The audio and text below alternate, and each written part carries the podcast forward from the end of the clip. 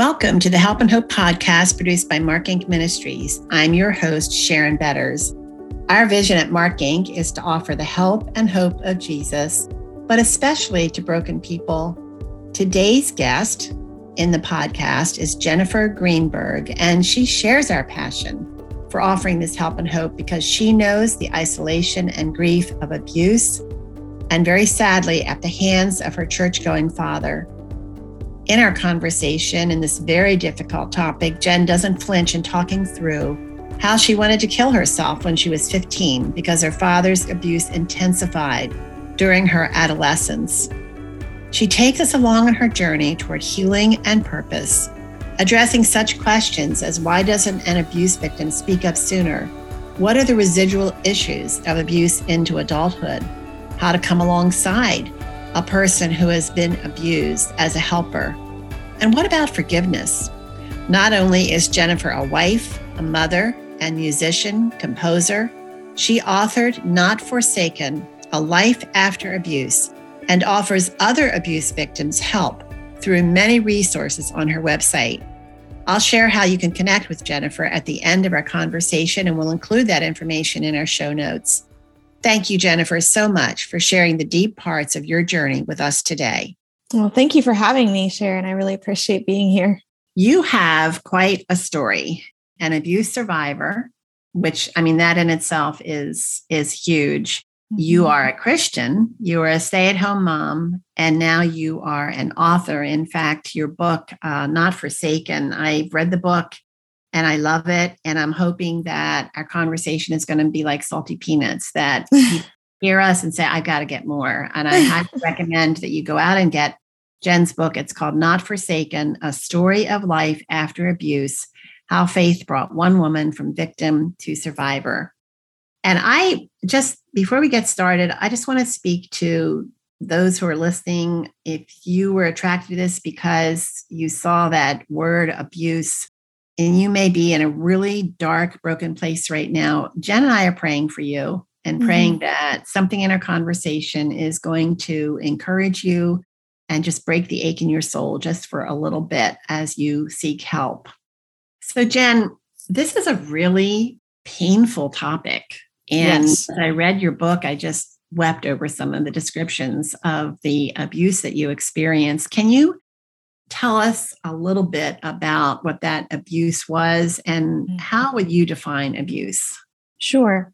Abuse exists on a spectrum, and there's different types of abuse. I experienced psychological abuse, which kind of is an umbrella term for emotional abuse, verbal abuse, spiritual abuse. I also experienced domestic violence, sexual abuse, and of course, much of this occurred when I was under the age of 18. And so it was child abuse. But I would say that in the in the Bible, the Bible doesn't necessarily use terms like abuse and it certainly doesn't say domestic violence or sexual assault but it will uh, it will talk about sexual sins and it will talk about cruelty and deception you know so when we talk about someone who say for example an emotional abuser who plays mind games. They manipulate you, they deceive you, they kind of mess with your head, they confuse you and overwhelm you and tell you that you're not worth anything or that you'll never be good enough. Um, when really you're a person who's created in the image of God. And it's not about you being good enough. It's about Jesus Christ loving you and and being good enough for you. And so when someone puts that weight on you, to measure up to some impossible standard or unreasonable standard. What they're doing is uh, they're devaluing you. They're really telling God that He's not good enough. Because, I mean, who are they to say that someone who He created, that someone who He loves and that He died for, isn't isn't good enough? What does that mean? You know, I would say that, like I said before, abuse exists on a spectrum. And so I've talked to people who were only experiencing psychological abuse and they will be suffering from things like anxiety or panic attacks or depression. They'll feel trapped, they'll feel kind of emotionally suffocated, but they can't pinpoint, like, oh, he hit me or he threw something at me or he did this or that. that doesn't necessarily mean it's not abuse, right? There's criminal abuse that you can call the police and the police can take that person to jail. But then there's there's serious sins that can really over time break you down and destroy you on a on a psychological and emotional spiritual level. Those are sins where the church really needs to step in and say you know this is this is wrong what you're doing. This is abuse. And unless you repent you are not you're not saved you know to that abuser i mean. Um because you know no one who's repentant no one who loves god is going to treat one of his children like that and so in my own life you know i juggled differentiating and it was kind of like peeling an onion there are the really extreme situations where my dad shoved me into a wall or threw a plate at me or hit me. But then there was just, you know, the slow degrading insults and perverted comments and just the way he looked at me was dehumanizing. So yeah, big big spectrum, but no abuse is too small to matter or too small for God to see. These sins are are sins against us, but they're also sins against God. And I find that very comforting. Your dad was a church going father. Yes. Did you ever ask for help? Did you just take this abuse? I think that's one of the questions that mm-hmm. people never experience this kind of abuse are uh, it's in the forefront of, but she was 16 or 17 or sure. why didn't she speak up? Why didn't she try to get help? Why yeah. do abuse victims suffer in such isolation and loneliness often? Absolutely. That's a great question.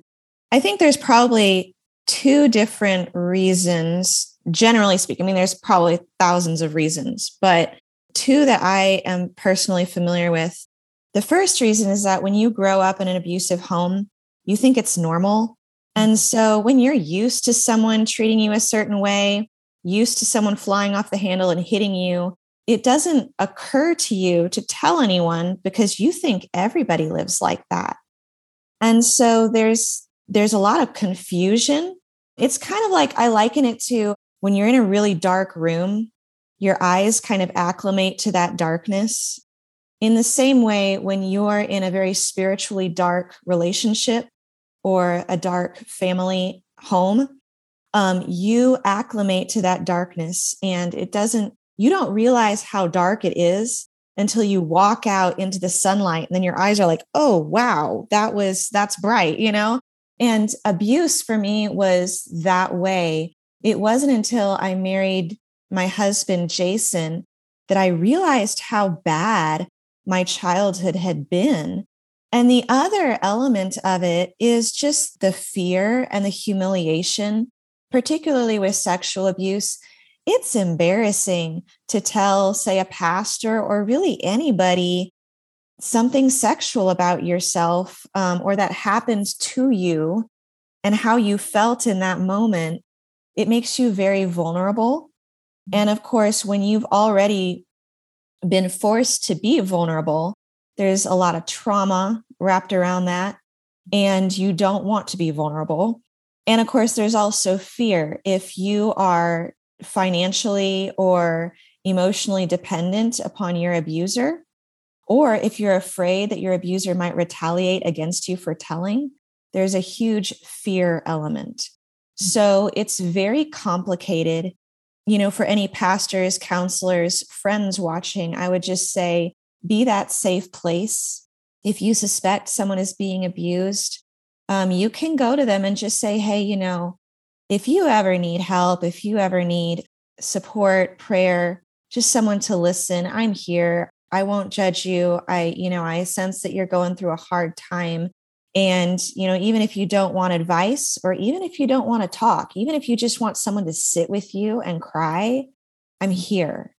You know, so providing that safe space is is a good way to kind of disarm a lot of the the fear and and humiliation that that keeps abuse victims from speaking how did the abuse affect your marriage how can the spouse of that abused spouse mm. help them in sorting through and processing. For instance, you said all of a sudden I realized this was not normal. So, yeah. how I can imagine the impact that had on your relationship to your husband.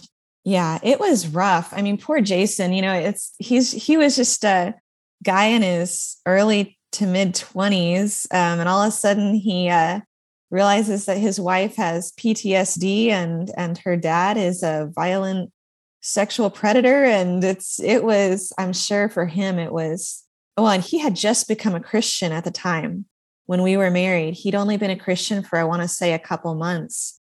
And so he had to do some spiritual maturing real fast, but he did a great job. And I think one of the most important things he did for me was he would just listen. He would be angry for me.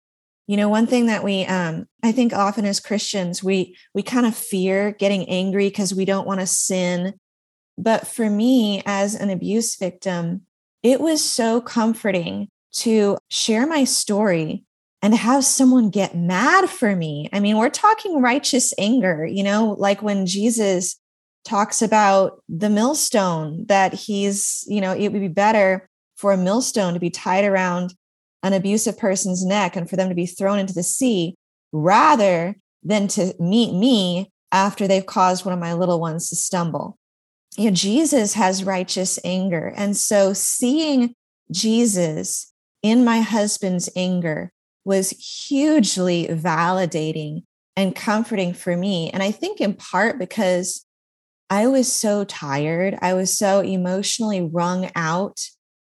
And I felt like I needed to be angry at all the evil that I'd experienced, but I was just overwhelmed and distraught. And so to have someone else be angry for me, it kind of took some of the burden off me. Like, I'm not the only one going through this. I'm not the only one who has to respond to this or process this. And we're in this together. And I think that's one of the bigger issues is that loneliness, the oh, isolation, yes. And even though you may not recognize as a child mm-hmm. exactly what is wrong, something doesn't feel right. But yeah. that loneliness that is there, and it's so critical to know that there's someone else who cares. And I love the way you've described that. And uh, for you, though, those of you who are listening, I am hoping that you'll want to hear more from Jen about this. She speaks more of this in her book called Not Forsaken about her marriage and the way that her husband was able to come alongside of her and comfort her and very specific ways that would be helpful for you to know about, especially if your spouse has been abused in any way. So, you talked about some of the ways that we can help victims of abuse. What do you think are some of the challenges that if I have a friend who mm-hmm. has suffered the kind of abuse that you have, and I'm thinking of someone right now, and I was mm-hmm. young it was very hard to know how to uh, be a good friend without sure. having gone through a similar situation. Yeah, I mean, I would say that you know, Sharon, you've you've been through so much yourself. One of the things I I talk about in the beginning of the book is about how different types of abuse, you know, it's like different types of weapons. If we're injured, say by a knife, we have a cut, or if someone has a bullet wound, they might also have a cut. So it's two different weapons. But that pain, that stinging pain, and the way that doctors are going to treat that injury, you know, there's going to be slight variations, but it's generally the same. You know, you've got an open wound. And so, you know, no matter what you've been through, whether it's a divorce or financial hardship, or maybe someone you love dearly died, maybe you've suffered cancer or you know whatever it may be. We all know what it feels like to grieve.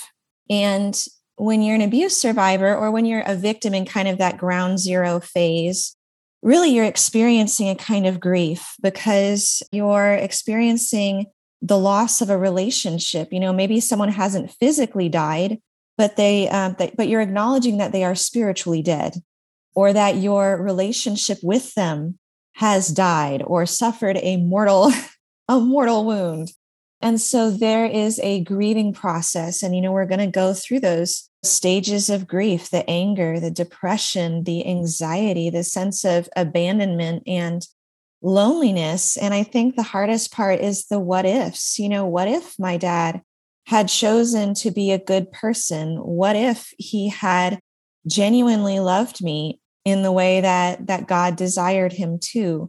What if he had loved God enough to actually obey God and behave like a godly man? And so there are lots of what ifs, and we grieve those. We grieve the loss of the life that we should have and that we thought we were going to have. And so I would just say, you know, take whatever pain you've experienced and remember that what that was like and just sit with that person and be ready to listen.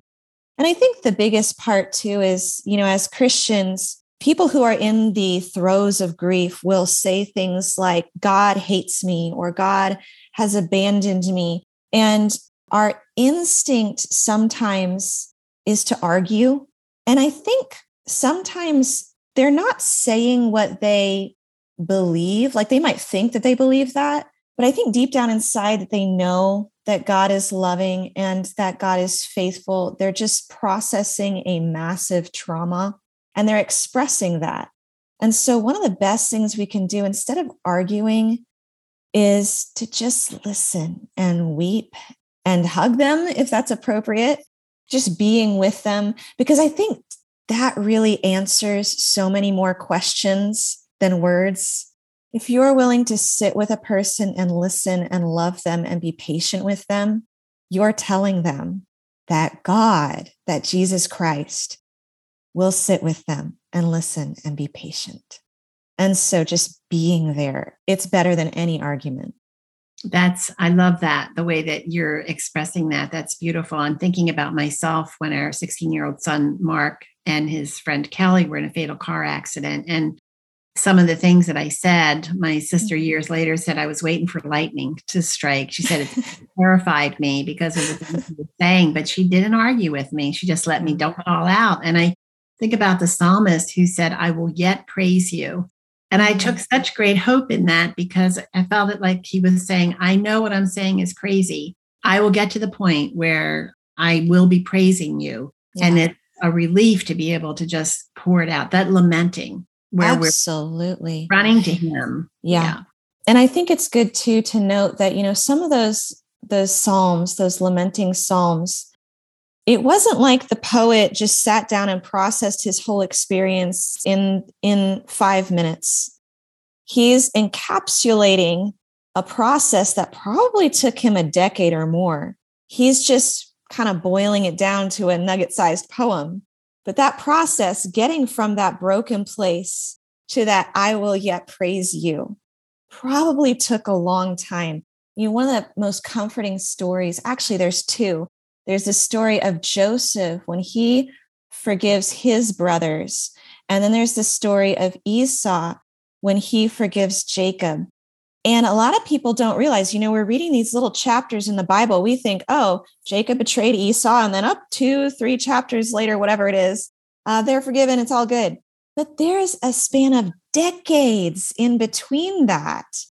And so we have to be patient with ourselves. We can't rush recovery or rush forgiveness. And we certainly shouldn't rush reconciliation because you know, if there's anything abusers want, it's for us to trust them when we should not. And so we need to be, we need to give ourselves the patience that our abuser did not. We need to give ourselves that patience and grant ourselves the space to heal and mm-hmm. let God take that time because, you know, it's like the psalmist said, you knit me together in my mother's womb. That takes nine months. Well, if you have a broken heart, it's going to take a while for God to knit you back together too. And that's okay. And so when we rush ourselves or we think, oh gosh, why am I not over this? Why can't I, you know, why can't I just be happy again? we can't rush God. God's working in our hearts, and, and that's a beautiful and albeit painful thing. But man, when you get to the other side and you realize how much stronger you are and how much stronger your relationship with God is, the decisions you can make when just being a parent or picking friends or picking a new church or whatever decisions you're making in your life, the things you learn because you took the time to patiently recover. I mean, it's it's really invaluable. And that's good for those who want to come alongside a broken friend to remember too, to give them space and give them time and encourage them. It's going to take time. Thinking about you as a child, your father is a church going, probably respected in the church. Mm-hmm. You you know that at home things are not right, something isn't right, or you're yeah. experiencing a lot of pain as you're growing older and you're understanding faith more, why didn't you say, God, I, I don't know where you are. I don't know who you are. I don't trust mm-hmm. you. My father's supposed to be like you. I don't want anything to do with you. Here you mm-hmm. are, a woman of faith, these many years later. How how did that happen? Honestly, because I did say those things.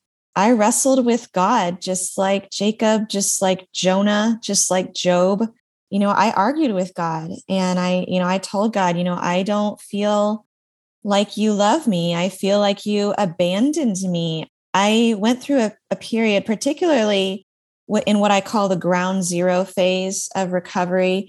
That's the phase where you're just kind of in shock about what's happened you're dealing with the fallout. You know, it's like a bomb blast has gone off. You're confused, you're disoriented, you're trying to figure out where all your injuries even are. And then, of course, everybody around you is also affected. They're also injured in various ways. And so there's this ground zero phase when you're just confused. And I went through this period for about, oh, it was at least a year. It might have been two years where I did not think that I was a Christian. I really felt that the Bible was this big book of promises that were not intended for me. And I had this idea, this horrible, horrible, terrifying idea.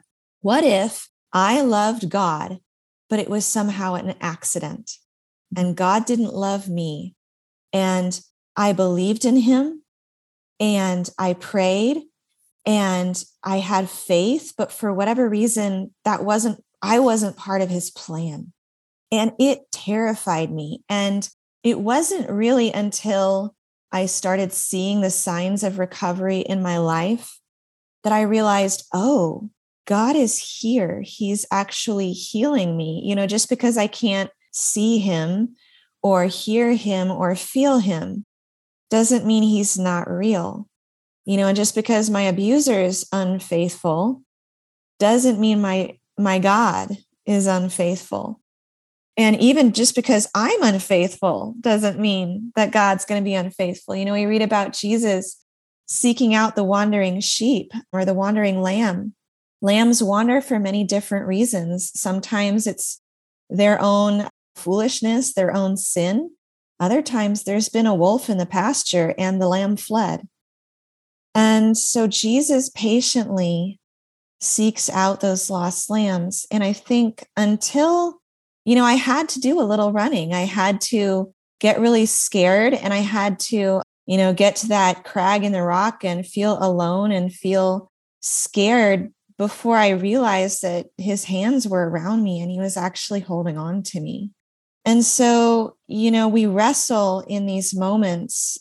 But I think that as with Jacob and as with Job, those times of wrestling can actually be the most fruitful in our lives. You know, one thing I was thinking about recently is, you know, Peter when he walks out on the water, right?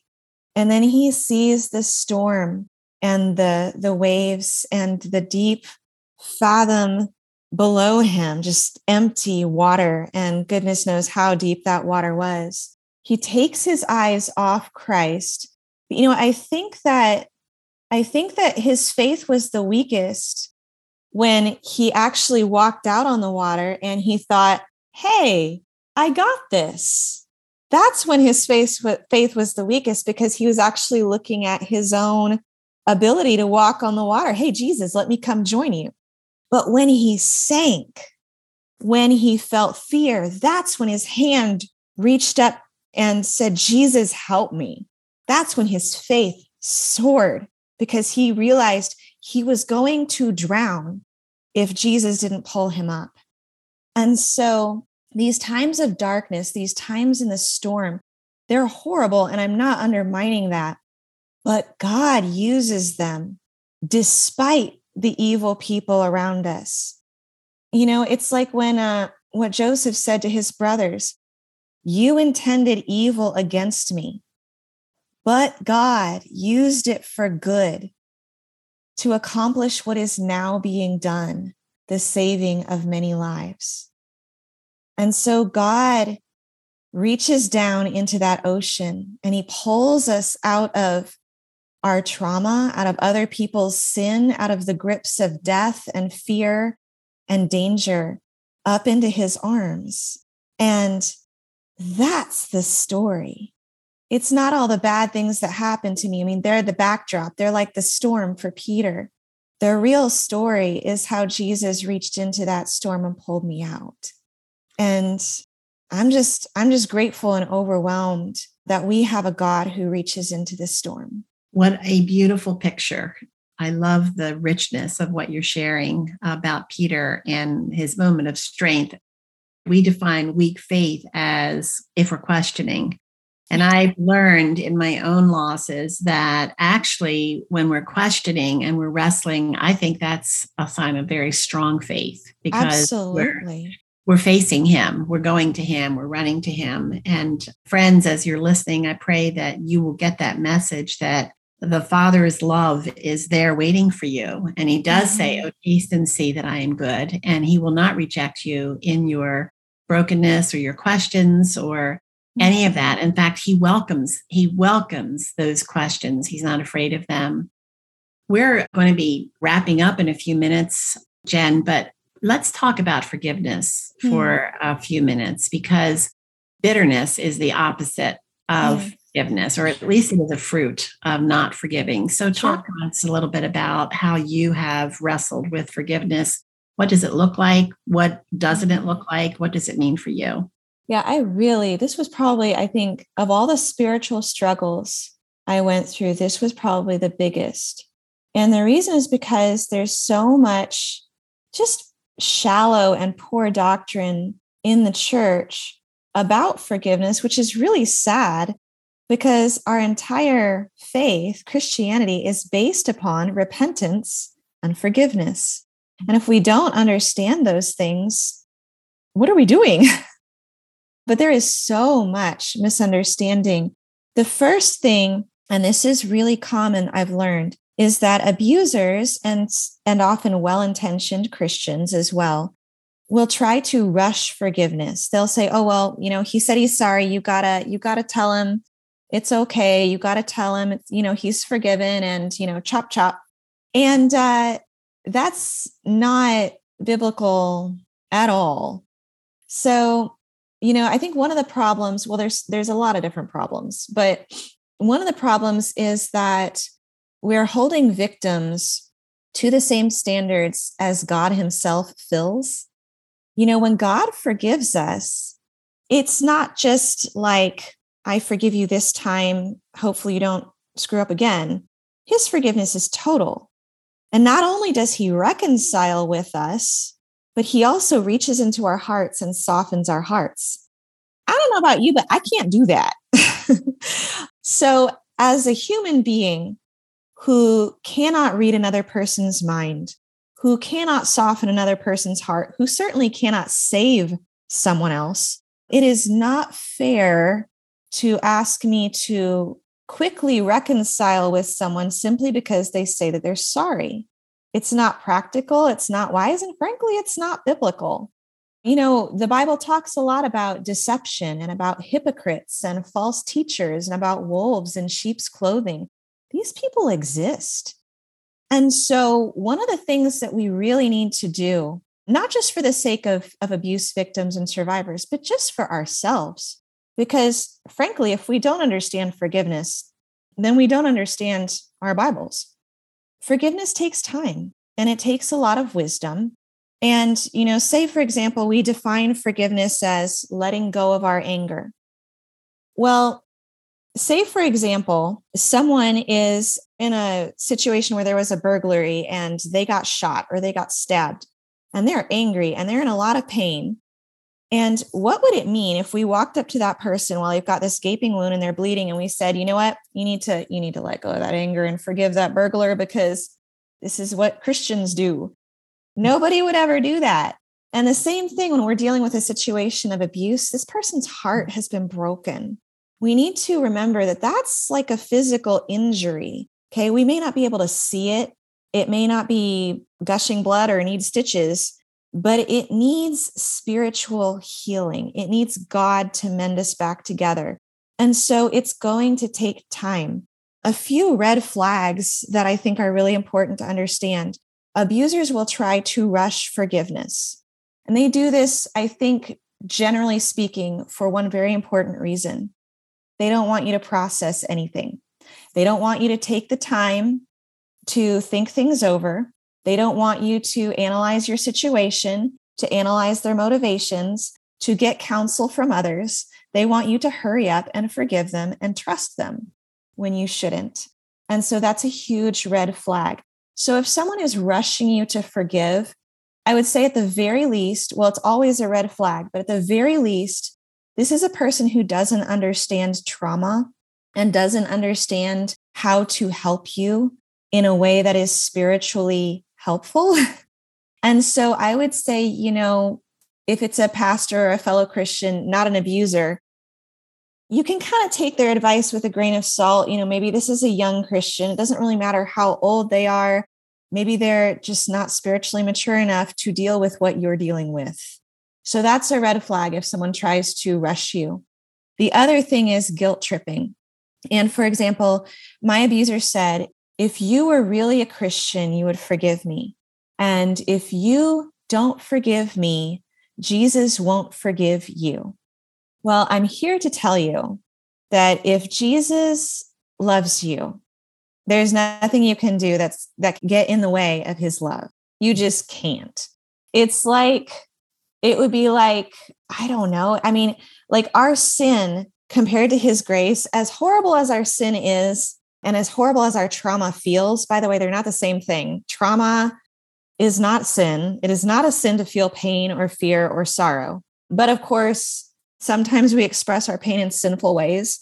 You know, I deal with that with my kids a lot of times, you know, they get upset and uh, they throw the TV remote at their sibling or something. And I got to say, you know what, sweetie, I get why you're angry. And it's very frustrating when technology doesn't work, but we have to express our anger in a healthy way. And so I deal with this a lot. Your emotions are not sinful, it's how we express them that may or may not be sinful.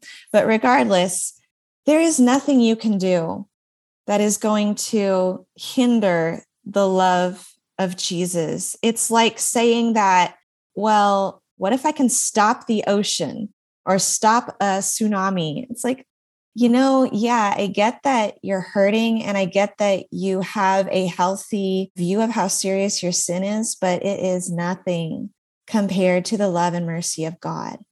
And so don't let anybody ever tell you that your anger, your sorrow, your grief, your trauma is going to get in the way of Jesus. He literally arose from the dead, y'all. Death could not get in his way.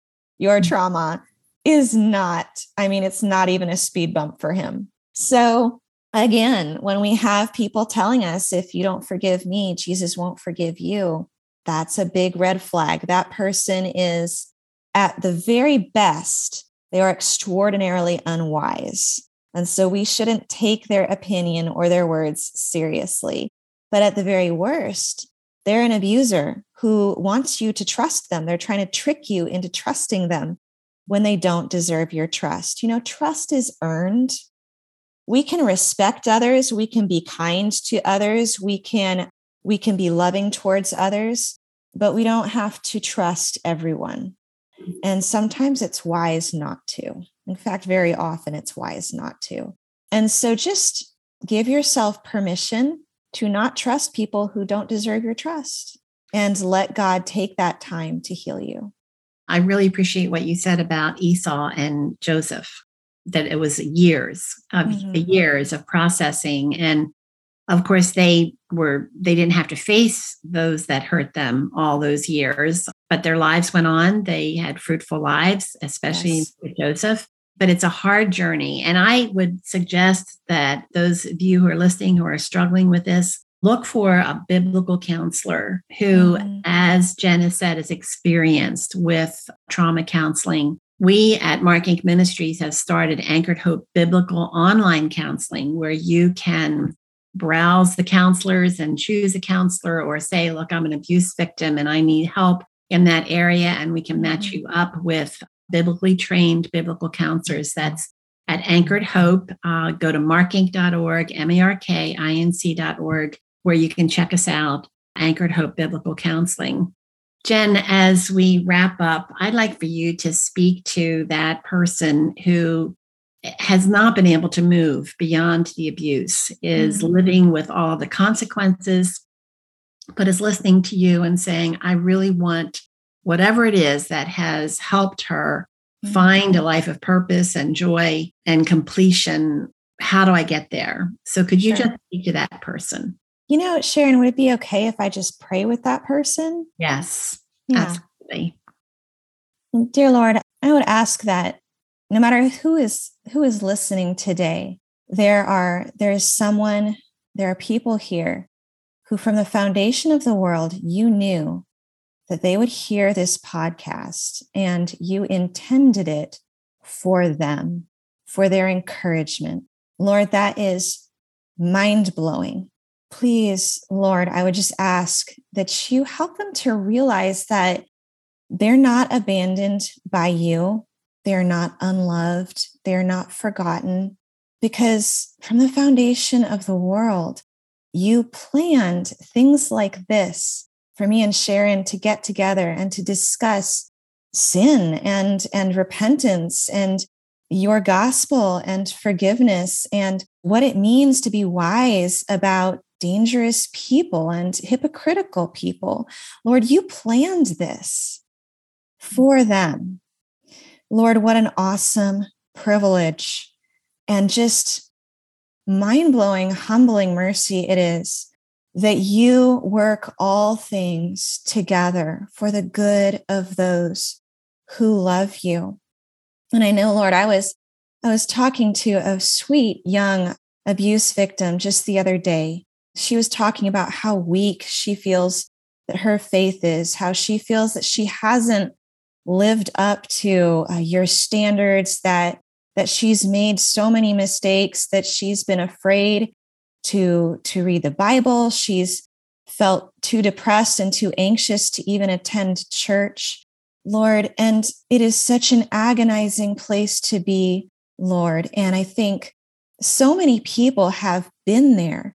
But the truth is lord that after all we've been through whether it be the death of a loved one, or betrayal, or child abuse, or maybe a spouse cheating on us, after all we've been through, the fact that we are still clinging to you is proof that you are in our hearts, that your spirit is holding on to us. Because, Lord, if it were up to us, we would have completely lost our faith a thousand times over. Lord, the mm. fact that we're still clinging, the fact that we still desire that relationship with you, the fact that we still want your love and long for, for a better life where your grace can be felt and seen more poignantly. Lord, the fact that we desire these things is proof that you are working on us, that you're holding on to us, that you're mending our hearts back together. And Lord, that's such a shocking dichotomy to us because when we are weak, that's when you're strong. And your mightiest work, your most beautiful work is done when we can't see it. And Lord, I know for me personally, I can look back on my recovery process and I can just see your hand working through all of it. But when I was in it, I couldn't see. And so, Lord, I would ask that whoever's listening today, that you would bless them with such a profound sense of comfort, such a profound sense of being seen and understood, and of not being alone, that they would know without a shadow of a doubt that you are with them.